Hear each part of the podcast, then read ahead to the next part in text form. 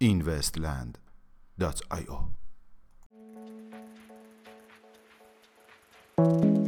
سلام با این وستیلی سه شنبه 31 اردیبهشت ماه 1398 در خدمت شما هستیم. تایید ETF بیت کوین باز هم به تعویق افتاد. دیو ندیک مدیر عامل صندوق ETF طی مصاحبه‌ای با CNBC اعلام کرد که SEC ایالات متحده آمریکا هنوز هم در حال جمع آوری اطلاعات به منظور تایید ETF بیت کوین می باشد. وی افزود روشن است که SEC هنوز هم در حال جمع آوری اطلاعات است اما از نظر فنی آنها باید تا یک مهلت خاص این وضعیت را مشخص کنند. راه اندازی یک پلتفرم بلاکچینی توسط بانک ABN آمرو بر اساس یک انتشار مطبوعاتی بانک هلندی ABN آمرو اخیرا اعلام کرده است که پلتفرم بلاکچینی خود را با نام فورسفیلد راه اندازی کرده است.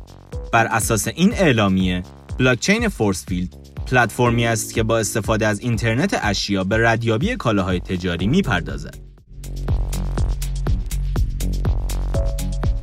بررسی دارایی‌های رمزارزی توسط IRS بر اساس یک گزارش منتشر شده توسط سازمان مالیات بر درآمد ایالات متحده آمریکا این سازمان دستورالعملهای مالیاتی بر رمزارزها را صادر نموده است.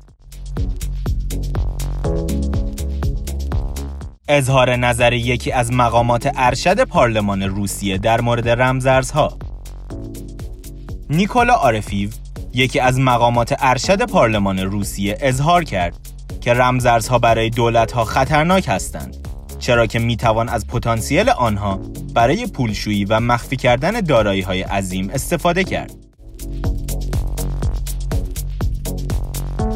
بررسی استفاده از بلاکچین توسط هوندا و جی ام به گزارش رسانه ژاپنی نیکی کمپانی های اتومبیل سازی هوندا و جنرال موتورز به طور مشترک در حال بررسی وسایل نقلیه الکتریکی و قابلیت همکاری هوشمند شبکه با استفاده از فناوری بلاکچین می باشند. بلاکچینی شدن کارت های شهروندی در کره جنوبی به گزارش رسانه کره کوین کوکی آر کارت های شهروندی افراد در سئول بلاکچینی شد به گفته شهردار سئول همکنون ارزش داده ها بیش از پیش است. به همین دلیل ما با بلاکچینی کردن کارت های شهروندی قصد داریم ارائه خدمات و سیستم احراز هویت را در این شهر بهبود بخشیم. میانگین قیمت 24 ساعته بیت کوین 7888 دلار. میانگین قیمت 24 ساعته اتریوم 250 دلار و 87 سنت. و مارکت کپ کلی رمزارزها به حدود 248 میلیارد دلار رسید. که نسبت به روز گذشته یک میلیارد دلار افزایش یافته است. ممنون که امشب هم همراه ما بودید. تا فردا شب خدا نگهدار.